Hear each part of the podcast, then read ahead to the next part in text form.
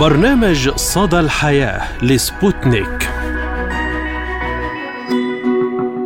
مرحبا بكم مستمعينا الكرام في حلقة جديدة من برنامج صدى الحياة. بحلته الجديدة نقدمه لكم أنا فرح القادري. وأنا عماد الطفيلي ونتحدث اليوم عن مواضيع متنوعة وأهم أخبار الترند لهذا الأسبوع وعن مهرجان مراكش للأفلام السينمائية في نسخته التاسعة عشر. والمؤتمر العالمي الثالث لعمارة المساجد في الكويت وأيضا إحياء مهرجان الخريف الروسي في بيروت على وقع الموسيقى والرقصات الفلكلورية الروسية. ونبدأ الحلقة بموضوعنا الرئيسي حول المشاكل الأسرية التي باتت في وقتنا الحاضر ضمن التفاصيل اليومية في ال social media. البيوت أسرار كلمتين منذ صغرنا نسمعهما من الكبار ومن والدينا. وتكون هذه وصية الأم لابنتها إذا أقبلت على الزواج وبدأت حياة جديدة. وحتى الرجال يفضلون دائما بل ويطلبون من زوجاتهم أن يظل ما يحدث في البيوت داخل البيت لا خارجه. اليوم تغيرت المفاهيم والأساليب وطبيعة العلاقات وبات كل شيء قابل للنشر عبر صفحات مواقع التواصل الاجتماعي. من مشتريات ومأكولات وعزومات وسفريات وحتى خناقات فكما كان في السابق كل شيء من أسرار البيوت اليوم أصبح ظاهرا وعلنيا للعالم أجمع بكل التفاصيل. ولم نعد نتعجب أو نستغرب ونستنكر إذا ما فتحنا جوالاتنا وتابعنا تفاصيل علاقة لأحد رواد مواقع التواصل الاجتماعي وناسا عاديين أو حتى فنانين أو غيرهم. اليوم بات الطريق الأسهل لجذب المتابعين والترند وتحقيق مشاهدات عالية هو بث تفصيل خاص من الحياة الزوجية خاصة والعائلية سواء بالإيجاب أو بالسلب وخاصة بث المشكلات والمناوشات والمشاكل فالناس تجري وراء الأخبار المتعلقة بالطلاق والانفصال وقضايا المحاكم وتستمتع بها أكثر من متابعتها لخبر زواج أو نجاح لعلاقة حب وما إلى ذلك فإلى أي مدى تؤثر ال social media على قرارات الارتباط والزواج والطلاق؟ وإلى أي مدى تتسبب مواقع التواصل الاجتماعي والبرامج الإعلامية في تغيير مسار العلاقة الزوجية؟ يا ربي ال social media شو عملت فينا يا ناس؟ دخلت على كل بيوتنا مثل الوسواس الخناس فرقتنا وشتتتنا وجردتنا من الإحساس. يا ربي ال social media شو عملت فينا يا ناس؟ يه يه يه Snapchat اولهم السناب شات خلى الدنيا شاتات ما بنعرف مين اللي عايش ما بنعرف مين اللي مات. كله قاعد على الشات. شب وختيار وبنات طول النهار وطول الليل. حكي فاضي بالساعات. يه وحتى نتناقش أكثر حول هذا الموضوع نستضيف معنا الأخصائية الاجتماعية الأستاذة ربا صليبة. أهلا وسهلا بك أستاذة ربا وشكرا لك على تلبية الدعوة. يا هلا فيكي أخت فرح. شكرا كثير لك ولفريق العمل على استضافتي ببرنامجكم. نبدأ أستاذة ربا من ال social media وما قامت به في المجتمع من تغيير في أساليب الحياة في أساليب وطرق التواصل بين الأفراد. برأيك كيف يمكن أن نحمي أنفسنا من الوقوع في فخ ال social media؟ بداية بدي أشكرك إنه تطرقتي لموضوع ال social media اللي هو مرض العصر.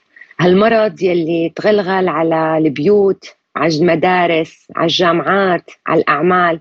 ما وقف بوجهه لا عمر لا وقف بوجهه عرق دين مذهب.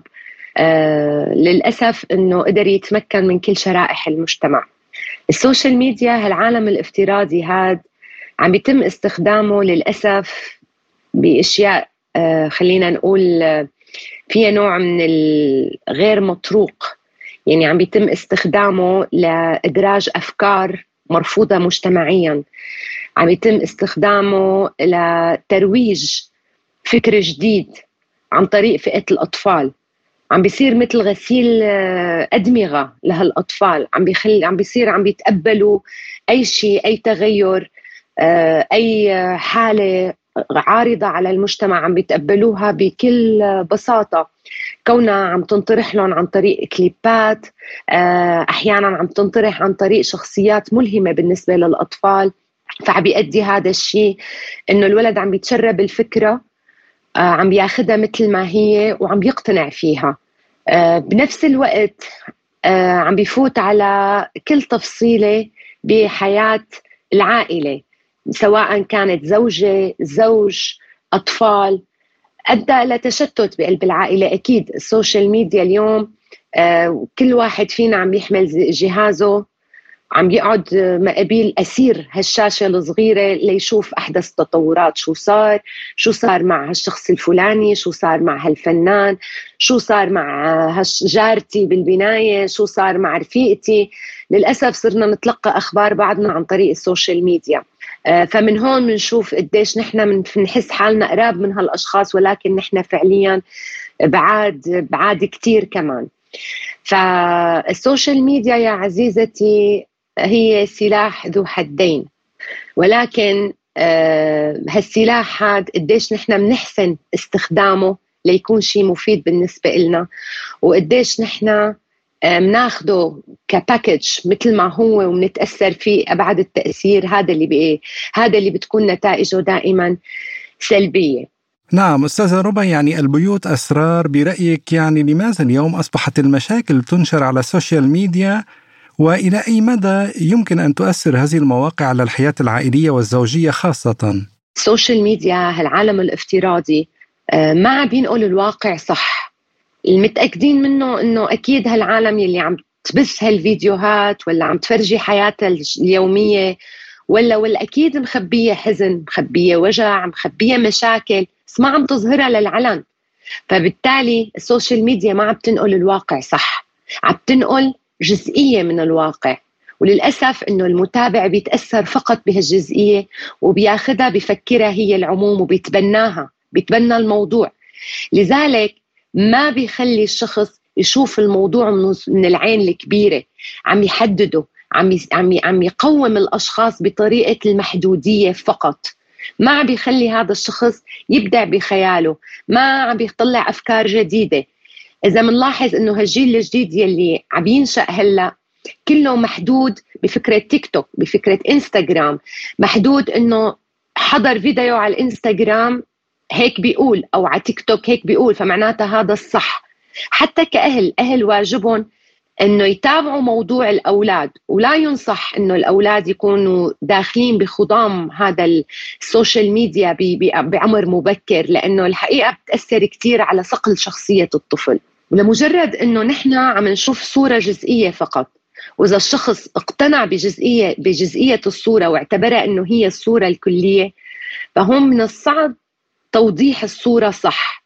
لو بس بينعرض كواليس شو عم بيصير خلف هال social media ليوصل هذا الفيديو للعرض صدقيني رح تقل نسبة المتابعة آه للنص. ال social media أثرت على الحياة الاجتماعية بشكل عام فأكيد رح تكون تأثيرها عالي على الحياة الزوجية.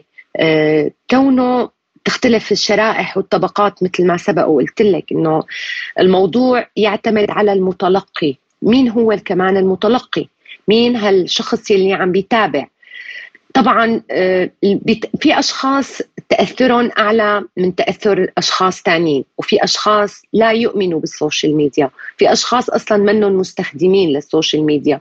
والنسبة الأكبر هن الأشخاص يلي بضلوا خليني أقول لك صار عندهم مثل إدمان. وإدمان ال social media هو مرض لا يقل خطورة عن إدمان الممنوعات والمخدرات والأشياء السلبية الأخرى. آه ال social media أثرت على الحياة الزوجية ممكن تكون بطريقة المقارنة.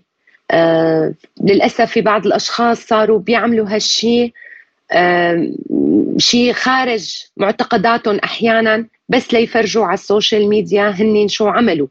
أو ليرضي الزوجة أو الزوجة اللي ترضي الزوج. وأنا اليوم ما رح وقف بس إنه التقل فقط على الزوجة أحيانا الزوج كمان ومعظم الأحيان وقت اللي عم بيشوف صورة هال هال خليني أقول لك ال influencers ولا الفنانين ولا أحد مشاهير ال social media مين ما كان يكون آه عم يظهر دائما لابس مرتب آه مكياج full makeup هذا الموضوع كمان عم بيأثر على الزوج. الزوجة ببيتها بدها تعيش آه، طبيعية. بدها وقت تطلع تترتب تلبس تتهندس. بس مثل ما عم نشوف على ال social media إنه صارت الصورة العامة إنه الشخص دائما هو مرتب. ما عاد في تفكير إنه هذا إمتى فاق إمتى لحق يعمل هيدا الشيء إمتى لحق يلبس إمتى لحق يحط الميك أب. بالنسبة للزوج صارت الصورة الأنثى هي الصورة اللي على ال social media فهذا الشيء بيؤدي إلى خلاف دائم بين الزوجين. بنفس الوقت وقت الزوجة تشوف إنه زوج صديقتها عمل لها مفاجأة جاب لها الهدية آه شو ما كان الحدث بدها باللا شعور تفكر تعمل نفس الشيء. وبالتالي ممكن تشكل ضغط على الزوج. فلا يتسبب بالاستقرار. يعني جميع العوامل لا تؤدي إلى الاستقرار العائلي. ولكن مستوى وعي الزوجين مستوى تقبلهم لهذا الموضوع تفهمهم إنه هذا عالم افتراضي ما بيؤدي لهالمشاكل الكبيرة. أيضا يعني أستاذة روبا بالنسبة للبرامج الإعلامية التي اليوم أصبحت تستثمر وتجد في مشاكل الناس عبر هذه المواقع مواقع التواصل الاجتماعي آه، تربى خصبة لركوب موجة الترند وتحقيق مشاهدات بالملايين وبطبيعة الحال الأرباح، يعني برأيك كيف يمكن معالجة هذه الأمور وعدم الانجرار وراء هذه الترندات ومشاكل الناس؟ بالنسبة لموضوع الفنانين، الفنانين بالنسبة لهم ال social media هي ساحة. مثل ما في ساحة فنية في ساحة إعلامية بالنسبة لهم صاروا مضطرين إنه هن يكونوا in بلغتهم. آه كرمال ما يبعدوا عن الجو. كرمال إنه يحصدوا عدد متابعين. كرمال ما يقل تقل نجوميتهم. ف بعض الأحيان قد يلجأ الفنانين يعني إلى إثارة مشاكل هي من صنع إيدهم. أو فضائح أو أي موضوع خليني أقول خارج المألوف. كرمال إنه بس ينذكر اسمهم ما يكونوا بعاد عن الساحة. آه، ممكن تكون الأمور الموضوع اللي طرحوه أصلا مش صاير معهم بالأساس. بس كوجود يعني هو صراع للوجود. ال social media خلت هالساحة تكون صراع للوجود. فهن مضطرين أحيانا يتصرفوا تصرفات لا تليق بعمرهم أحيانا تصرفات لا تليق بمكانتهم. دخول بالتحديات المطروحة من قبل منصات ال social media بشكل عام كرمال لحتى آه إنه يكونوا in فهذا الموضوع كمان عم بيأثر على نظرة المتابعين لهالفنانين. موضوع شيرين موضوع شيرين كونها هي أخذت يعني على فترة طويلة ضلت on off on off يعني ضلت عم تعمل مشاكل ترجع بتنحل مشكلتها. بترجع بتعمل مشاكل شيرين بعيدة عن الساحة كفن ولكن موجودة كمشاكل. بس بالأخير إذا بنلاحظ بآخر مشكلة لها ما عاد في تعاطف. يعني إذا بنتابع شوي أكثر ما في تعاطف معها بقدر أول مشكلة ظهرت معها على ال social media. يعني خف rating التعاطف معها. لأنه صار كثير exposed يعني كثير التفاصيل كثير ما عادت موثوقة. الخبر بينزل هلأ بعد نص ساعة بيطلع خبر مضاد له آه، تعرضت للضرب لأ ما تعرضت للضرب. زوجها السابق هو اللي ضربها لا ما زوجها لا تزوجوا. يعني صار أخذ وعطى كثير بالموضوع. بس أنا برأيي هذا الموضوع يعني موضوع الحياة الخاصة هذا ما محل للتداول على السوشيال ميديا. ولا هو الطريقة الصح إنه نحن نشترك مع الأشخاص آه، بحياتهم الخاصة بسلبية. بالعكس خلينا نشوف الجانب المضيء. خلينا آه، آه، نأثر بعقول هالفئات المتابعة بطريقة إيجابية نرتقي بفكرنا لنقدر نصنع مجتمع آه، راقي أفكار تطورية أفكار حديثة بعيدا عن السلبية بعيدا عن الأشياء الغير نافعة خليني أقول. نعم أستاذة ربا يعني بالنسبة للمتابعين اليوم كما نرى هناك تعليقات يعني من المتابعين ويزيدون من خلال تعليقاتهم كأنهم يصبون الزيت على النار. وبالنسبة للمتابع وقت يشوف إنه أي مشكلة من قبل أي فنان انطرحت فهو يمكن مقدار محبته لهالفنان بيتعاطف معه. فجأة بشوف إنه الموضوع انحل. فكمان بصير بفكر إنه آه هذا الموضوع إذا صار معي رح ينحل بهالسرعة ولكن الواقع هو عكس هذا الكلام. بالنسبة للفنانين يمكن تكون هي المشكلة أصلا ما حقيقية بعيدة عن الواقع من وحي الخيال اختلاق. صنعوها خصيصا آه، ليصير في ضجة إعلامية بهذا الخصوص. فهذا الموضوع بيأثر سلبا على المتابع كونه عم بيحس بيشعر إنه سهولة حل المواضيع علما إنه هو على الواقع المواضيع أو المشاكل مش ضروري تكون بنفس السهولة مع كل الأشخاص. فهذا الشيء عم بيسبب إحباط عند شريحة المتابعين وقت يوقعوا بنفس الموضوع. عم بيحسوا بالدونية يمكن أحيانا عم بيحسوا إنه هن خارج المجتمع وسلبية الأمر بينعكس على آه، أدائهم. الأخصائية الاجتماعية ربا صليبة شكرا جزيلا لك. شكرا لكم مرة ثانية على الاستضافة وعلى أمل اللقاء. والسلام. فعلا يعني مستمعينا الكرام وزميلي عماد لا يجب علينا أن ننجر وراء هذه المتغيرات المجتمعية فليس كل ما هو جديد نافع وليس كل ما يحدث في البيوت قابل للنشر. هنا حقيقة استذكرت الآية القرآنية الكريمة حين قال الله تعالى في كتابه الكريم يا أيها الذين آمنوا لا تدخلوا بيوتا غير بيوتكم حتى تستأنسوا وتسلموا على أهلها ذلكم خير لكم لعلكم تذكرون فإن لم تجدوا فيها احدا فلا تدخلوها حتى يؤذن لكم وإن قيل لكم ارجعوا فارجعوا. هو أزكى لكم والله بما تعملون عليم. يمكن مستمعينا الكرام أن نطبق هذه الآية على أساليب حياتنا كلها. فالتدخل في خصوصية الآخرين مرفوض. نعم فرح وأيضا يعني انتهاك الخصوصيات يعني سواء من خلال نشر post أو تعليقات قد تستفز أي طرف. بالعكس يعني يجب التوعية بأن هذه المواقع هي للتواصل أو الإفادة أو الترفيه وليس لنشر غسيل العلاقات الاجتماعية. يرحم أمك وأبوك خفف ليها الفيسبوك. مين اللي ربط الكرو على الماسنجر فلاتوك؟ من صفحة لصفحة طاير مثل القاعد على المكروك. يا عمي مش هيك الدنيا ولا هيك أهلك ربوك. يه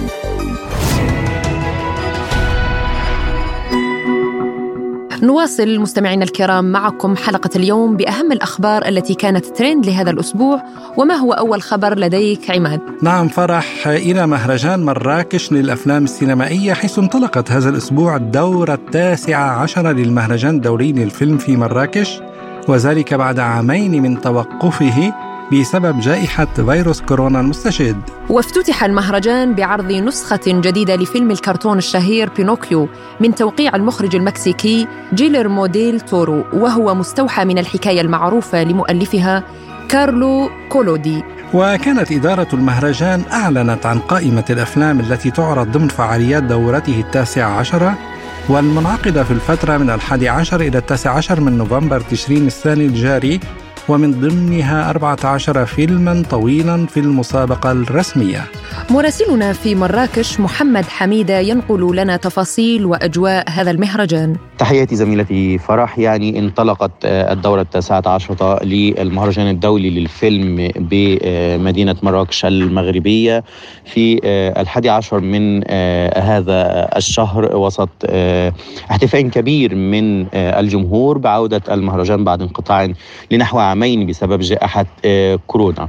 المشاركات من عشرات الدول هنا في المهرجان في دورته دورته في دورته الحالية. آه، هناك احتفاء آه، كبير بالسينما المغربية أيضا في هذه الدورة. نحو 15 فيلما آه، يشاركون في هذه الدورة. هناك أربعة شخصيات كرموا في هذه الدورة وسط يعني أجواء كما ذكرت احتفائية بعودة المهرجان. الحضور الجماهيري أيضا في ساحات أو في صالات العرض كبير بدرجة لافتة. أيضا يتميز مهرجان مراكش بأنه يقوم بعرض بعض بعض الأفلام في ساحة جماع آه، الفنا وهي آه، ساحة كبيرة تضم آه، الآلاف يوميا ليشاهدوا هذه العروض ويشاهدوا أيضا النجوم الذين يذهبون إلى الساحة في المساء لي يعني يقدموا أفلامهم أو يشاركون الجمهور أيضا في مشاهدة هذه الأفلام. كما ذكرت لك زميلتي فرح يعني يتميز مهرجان مراكش هنا في المدينة الحمراء بحضور جماهيري كبير الحقيقة سواء في الساحة أو في صالات العرض. أيضا فيما يتعلق بالتنظيم وتنسيق المواعيد لدينا فرصة كاملة ربما لإجراء لقاءات هنا مع الفنانين وكبار النجوم من خلال إدارة المهرجان التي تقوم بتنظيم كافة هذه اللقاءات وإبلاغنا بها. فالحقيقة نجد كل الأمور ميسرة هنا داخل المهرجان. أيضا هناك مشاركات هامة عالمية في مهرجان مراكش سواء على مستوى النجوم سواء على مستوى الأعمال المختارة. هناك أيضا مشاركات لأفلام عربية. أيضا لا يجب أن نغفل ورش ورشات الأطلس هنا في على هامش مهرجان مراكش وهي الورشات التي تقدم الدعم للأعمال الجديدة والأعمال الشابة وتدعم آه، المخرجين والكتاب الجدد أو الشبان لخروج مشاريعهم للنور عبر تطوير المشاريع عبر توفير الدعم من خلال شركات الإنتاج التي تشارك أيضا في هذه الورشات هي تجربة رائعة. الحقيقة تستحق الإشادة في مهرجان مراكش الدولي في دورته التاسعة عشرة. استمعنا إلى ما قاله مراسلنا في مراكش محمد حميدة. ومن المغرب إلى الشرق الأوسط أين تقيم الكويت المؤتمر العالمي الثالث لعمارة المساجد؟ حيث انطلق هذا الأسبوع بمركز الشيخ جابر أحمد الثقافي في مدينة الكويت. مؤتمر العالمي الثالث لعمارة المساجد تحت شعار المسجد عابر للثقافات الذي تنظمه جائزة عبد اللطيف الفوزان لعمارة المساجد بالتعاون مع كلية العمارة بجامعة الكويت ويهدف إلى تطوير البحث العلمي الخاص بعمارة المساجد ويناقش المؤتمر العالمي لعمارة المساجد قضايا العصر الجديد المتسارع التغيير والذي يضم نخبة من العلماء والخبراء والمفكرين في دولة متقدمة ومتحضرة مثل الكويت. ومن الكويت إلى قطر.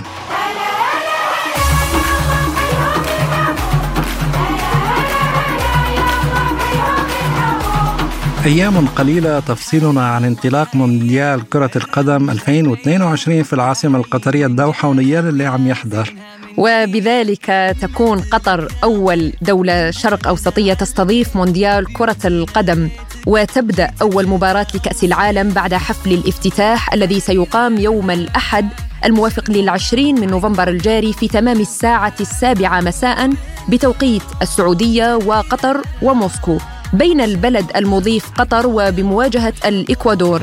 نتمنى كل التوفيق للمنتخب القطري الذي يمثل إلى جانب المنتخب التونسي والمغربي والسعودي العرب في هذه النسخة من مونديال 2022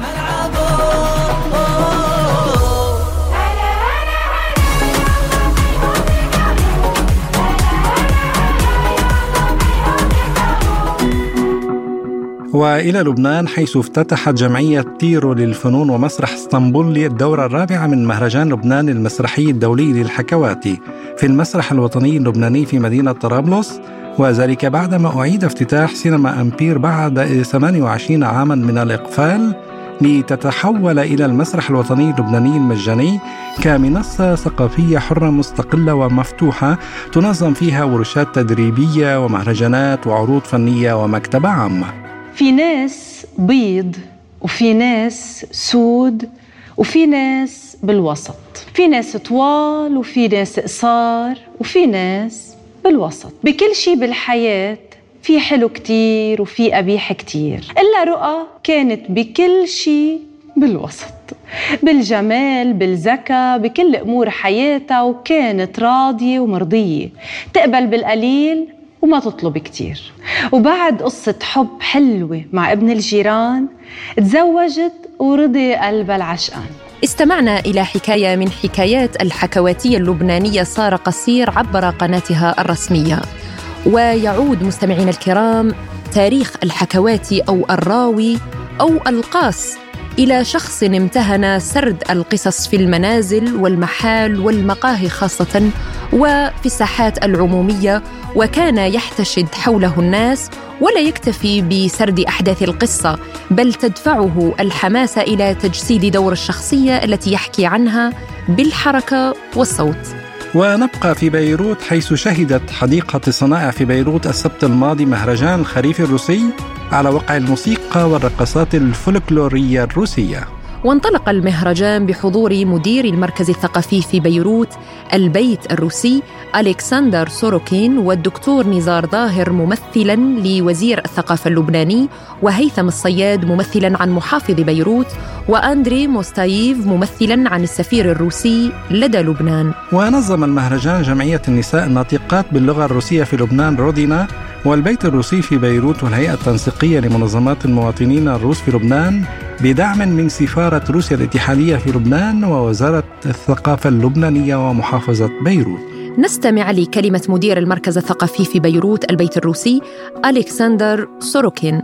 يساعد البيت الروسي في بيروت أن تتاح لها فرصة تحدث روسيا وثقافتها وتاريخها على مثل هذه المنصة الرائد في وسط الأزمة اللبنانية روسيا دولة كبيرة فيه موطن لحوالي 200 قوامي قومي وللكل منهم تقاليدهم وثقافته الخاصة وتحدثت لمراسلنا في لبنان عبد القادر الباي ألكسندرا الأغر وهي إحدى منظمي المهرجان وقالت نحن هون اجتمعنا في Russian event for autumn هون بصنايع gardens هون you can see إنه في uh, بيعملوا handmade crafts بيعملوا لوحات بيعملوا أكل وكمان بيعملوا رقصات الفولكلور الروسية.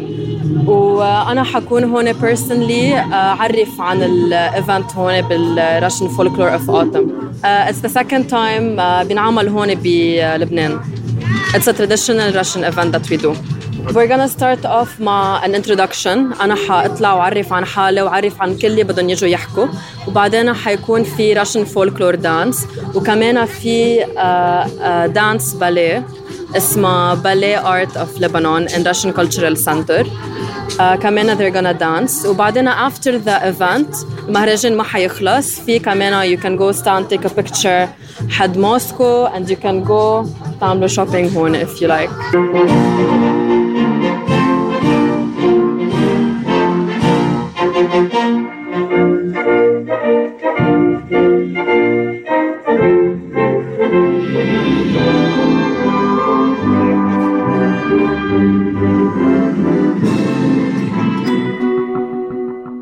ونختم حلقة اليوم مستمعينا الكرام بمعلومة طبية كما عودناكم حول خطورة الاستعمال المستمر لسماعات الأذن. ونحن كمذيعين نستخدمها بكثرة وأيضا أصبحت أسلوب حياة ليس فقط للمذيعين ولكن لكل. كشفت دراسة حديثة عن أن ما بين 700 ألف إلى نحو مليار ونصف المليار فرد تتراوح أعمارهم بين الثانية عشر والأربعة وثلاثين عاما حول العالم من المحتمل أنهم يعكفون على ممارسات استماع غير آمنة ومن ثم من المحتمل تعرضهم لفقدان السمع. وكشفت مؤلفة الدراسة الرئيسية لورين ديلارد بأن التعرض للصوت بمستوى مرتفع للغاية يمكن أن يرهق الخلايا وكذلك التراكيب الحسية في الأذن وفي حال استمرار ذلك لفترة طويلة قد تتضرر الخلايا والتراكيب الحسية في الأذن بشكل دائم ما يؤدي إلى فقدان السمع أو طنين الأذن أو كليهما. ويحدث ذلك من استمرار زمن ممارسات الاستماع غير الآمنة باستخدام سماعات الرأس وكذلك حضور فعاليات ترفيهية صاخبة مثل الحفلات الموسيقية في الحانات. والنوادي. وينصح الخبراء بحماية سمعك من خلال الابتعاد عن مكبرات الصوت وأخذ فترات راحة بعيدا عن الضوضاء إن أمكن حسب ما ذكرته ديلارد. كما أن استخدام بعض وسائل حماية الأذن قد تكون مفيدة مثل وضع سدادات الأذن الرغوية. نصل وإياكم مستمعينا الكرام إلى ختام حلقة اليوم من برنامج صدى الحياة. قدمناه لكم من استديوهاتنا في موسكو أنا فرح القادري. وأنا عماد الطفيلي وشكرا لإصغائكم وإلى اللقاء. إلى اللقاء.